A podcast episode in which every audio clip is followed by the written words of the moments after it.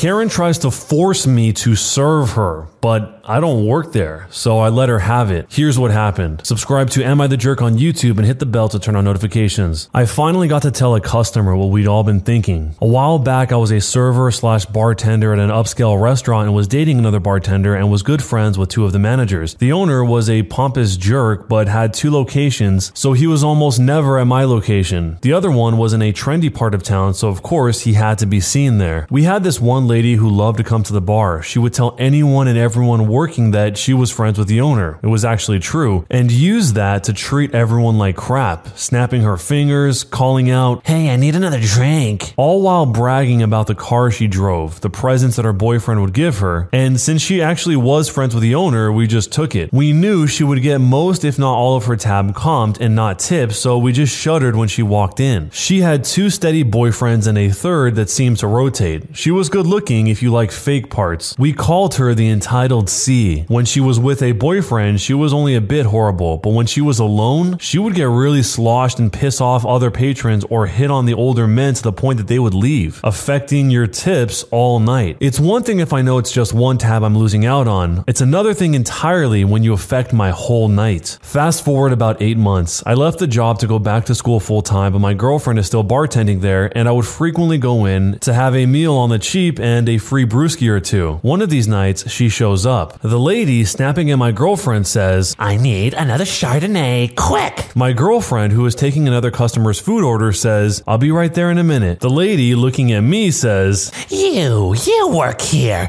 Get me a drink. I just keep watching the game on TV and eating my dinner, and I ignore her. The lady gets in my face and says, You, I was talking to you. Get me my drink. Ma'am, I don't work here anymore. Yes, you do. I see you working here all the time. Get me my drink. Don't you know who I am?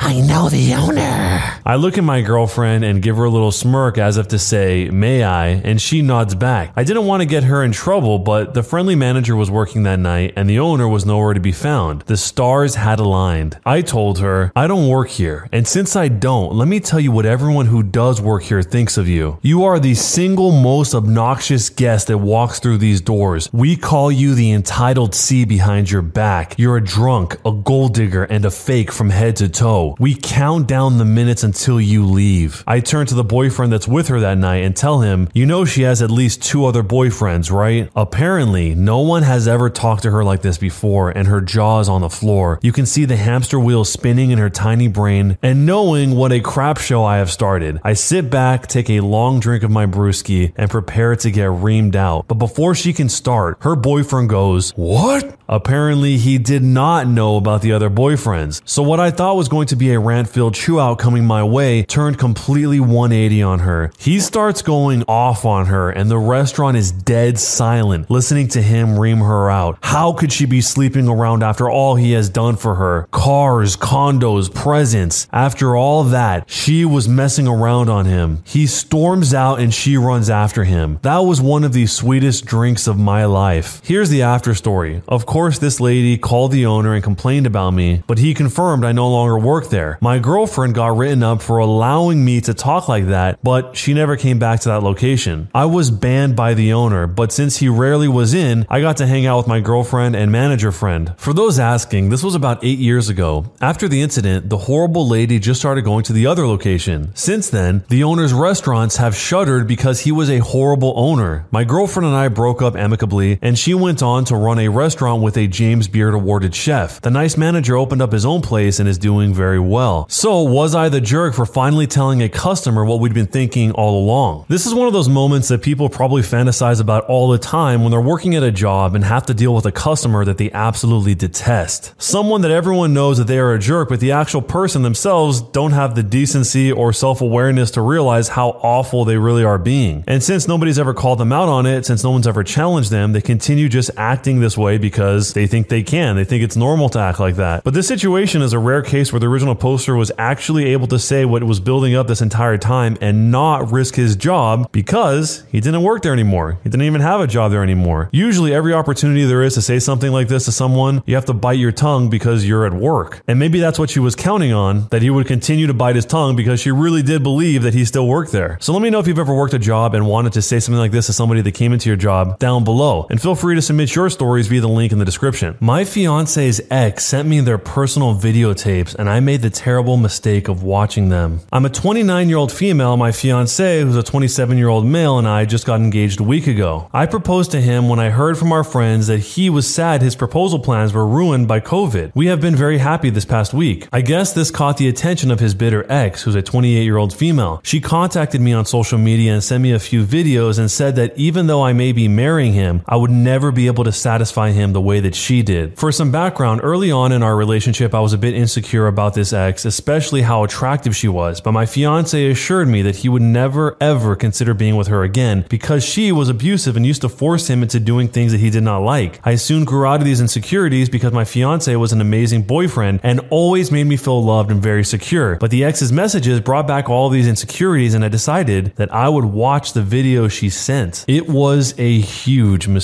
I have never seen my fiance so passionate or vocal. She even had a video of them in a public place. I never knew that he was into all of this stuff. I got really upset and decided to check if he had kept any of these videos on his phone. It turns out he hadn't kept any of them, but I found out messages discussing them with his best friend Sarah. Apparently, his ex had sent these tapes to him as well to remind him of how good it was between them. He had deleted them right away and blocked her, but was debating whether or not to tell me about this and thus asked Sarah's advice. The conversation somehow turned into Sarah asking who was better. My fiance tried to evade the question, but she pressed the issue for some reason. It looked like she was teasing him and being playful, but after a while, he got mad and sent her a mini rant. The important gist from it was basically this. He said, If you look at it from a purely physical perspective, then yeah, X was better. She was more my type physically. She was very aggressive and passionate and almost always took the initiative, which I liked. But she was also abusive, and towards the end, she started using it as a tool. Instead of feeling loved, it became a desperate attempt for me to connect with her. Doing it with OP has made me realize that doing it was not just about the physical aspect. I feel loved and secure and happy when I am with her. Even if she is less my type compared to my ex, the emotional connection means that the deed itself is automatically great. Although the second half of this rant somehow saves it, I still feel really hurt by his admission that doing it was better with her. He did tell me that he liked me being aggressive and taking initiative, and I do try to be more like that, but once things start happening, I end up becoming more passive and let him take the lead. I know I could try being more aggressive, but I am afraid that I can never be as good as her, and I can never be the kind of girl that does things in public. Now I wonder if he settled for me despite not enjoying it as much with me. Logically, I know I don't have to be the best at everything for my fiance, but it hurts because he is the best boyfriend I've ever had in all aspects I can think of. And I always thought that our private life was amazing. Now I feel like I just got lucky because I was the first person he dated that after that abusive situation, the bar was set so low that he decided that our relationship was amazing enough to make up for that. I wasn't as good at it as she was. I feel sad and hurt and I don't know what to do. The ex managed to ruin what was supposed to be one of the happiest periods of my life. I don't know how to bring this up to my fiance without sounding like a nut with no self control who thought it was a good idea to watch the videos and snoop on his phone. Jumping into the future, there is an update. After posting here and reading the advice and reflecting on my actions,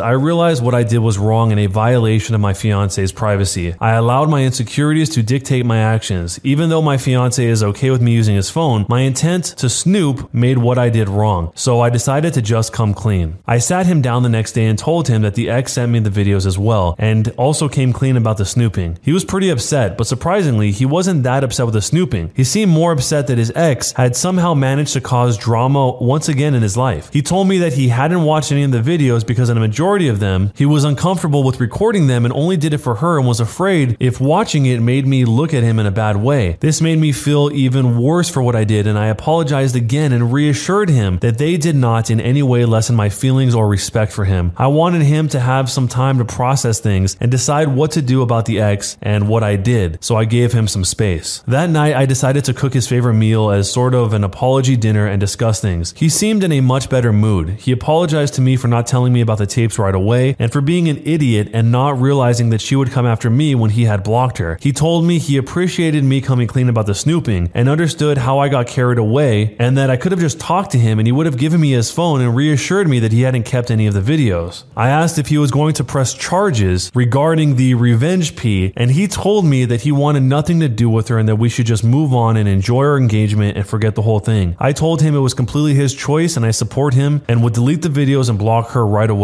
Finally, I brought up the text and he apologized to me for the rant. He told me that was the first time in a long time that he actually thought about who was better and that he never actively compared me with any of his exes before. He told me he should have just answered with a simple, my fiance is better, and tried to apologize again. I told him that he didn't have to sugarcoat anything and that it was his private conversation with a friend, and I have no right to be mad when he wasn't really disrespectful about me or our private life. I told him that it was okay if she was better and I didn't have to be the best at everything. He explained to me that after talking to Sarah, he thought more about it and that he hadn't really expressed his thoughts well in the text, but he would like to explain it better. He said, You are the best I've ever had. I am not lying or sugarcoating anything. If someone asked me who was the most skilled or who was the most adventurous partner I've ever had, then yeah, it would probably be her. But that doesn't really matter because if someone had asked me what was the best I have ever had, my first thought would be the time when we did it right after you asked me to marry you. And then it would be the night when you first told me you love me. And third would be the time we did it the day I moved in. For all of her skill and experience, she couldn't even make the top three. And we have the rest of our lives to make sure that she doesn't even come near the top 100. So no, I am not lying when I say you are the best I've ever had. I'm not gonna lie, despite what I said about not needing to be the best, just hearing what he said, maybe I butchered the quote, he was so much more charming and eloquent, made me really happy. So I kissed him and asked him if he wanted to try to break into the top three again. I didn't really specifically try to be more aggressive, but I tried to focus more on what he was feeling to reassure myself that he was enjoying it as much as I did. That naturally allowed me to be the one in the lead, and it was great. I could tell that he really enjoyed it as well. I know I have to work on my insecurities and potentially see a therapist, but for now, I will try my best just to forget what I saw in those videos and enjoy being engaged to the most amazing man that I know. So, am I the jerk? What the ex did in the situation sounds pretty illegal. I'm sure some of you guys probably know the laws a lot better than I do when it comes to something like this, but there's no way that that can be okay. And I'm assuming that is the case, as the OP directly asks him, Do you want to press charges for what she did? And even if it wasn't illegal, how could you do something so violating to another person as to share something like that? The ex in the situation is using it like a weapon. People that do stuff like that, use something like this as a weapon, are the lowest of the low. I just can't even possibly conceive of how she would think that that would suddenly make the guy like her again. How does she imagine it happening? She would send him the videos, he would see them, and then he would suddenly go, Oh, I remember how much I like her now. This reminds me of good times. And not instead think, This is a scary and vindictive action she just took, and she's going to probably keep coming after me and the people I care about. So, how do you think you would handle a situation like this? Would you press charges or would you do something else? Let me know down below. An entitled mother is furious about Pokemon Go. So, the other night I decided to go to a local lake and walk around to play some Pokemon Go. There are dozens of Pokestops around the lake and quite a few gyms too, so it's a prime location to play. Also, I'm 22 and I went with a friend who's 28. It was a quiet night, not a whole lot of people walking around. We approach a park and shelter area and notice there's a raid about to start. So we sit at the shelter area to play it. I'm not sure how to explain this if you're unfamiliar with Pokemon Go. We happen to be the only people there, and across the trail was a park with a few kids and a mom barely paying attention. We're sitting there waiting for the raid to start for about five minutes when this mom comes over to us. Um, can I ask you what you're doing here? We're playing Pokemon Go. Why? Well, it's pretty creepy that two adults are just sitting here in the park.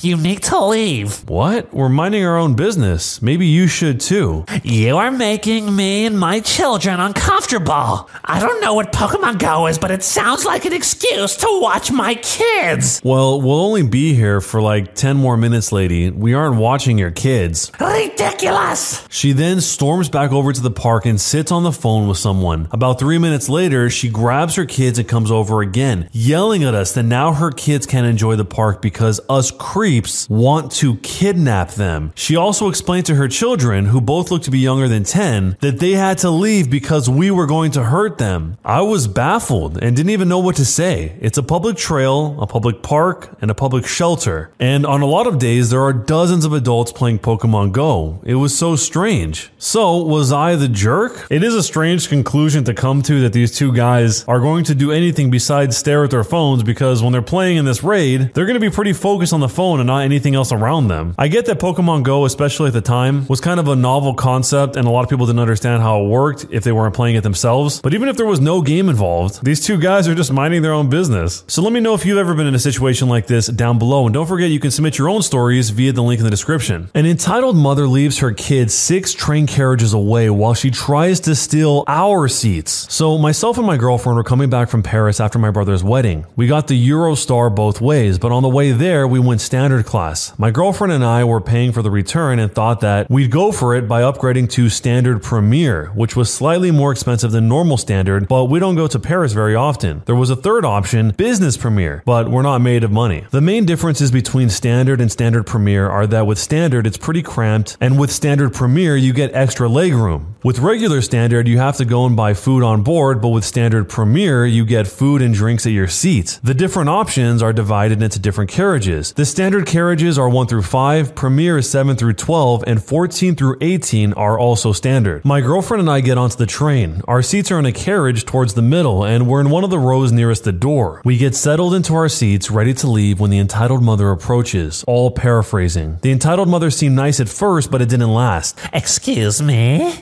Yes? I'm terribly sorry to ask you this. I hope you don't mind. My girlfriend says, Yes? Well, my daughter and I are traveling, but we've got put a bit far back. She's got a bad leg, and we need to be a bit closer to the doors. We can't be getting up to get food and drink. My girlfriend says, Oh, poor her. I broke my leg a couple years back and that was awful. Had to have crutches and everything. How old is she? Oh, she's eight. She's really in a bad way, but she's such a trooper. It would be just so much easier if we were just a bit further forward. Where are you sat? Oh, just a little further back. She gestures vaguely behind us, and I get suspicious at this point. I say, Yeah, but where specifically? What carriage number? Um, I think it was three. Now, we're in coach 10. This is a significant distance. Additionally, coach 3 is standard seating only. So I ask her, Isn't 3 standard class? Hmm, well, yes, but my daughter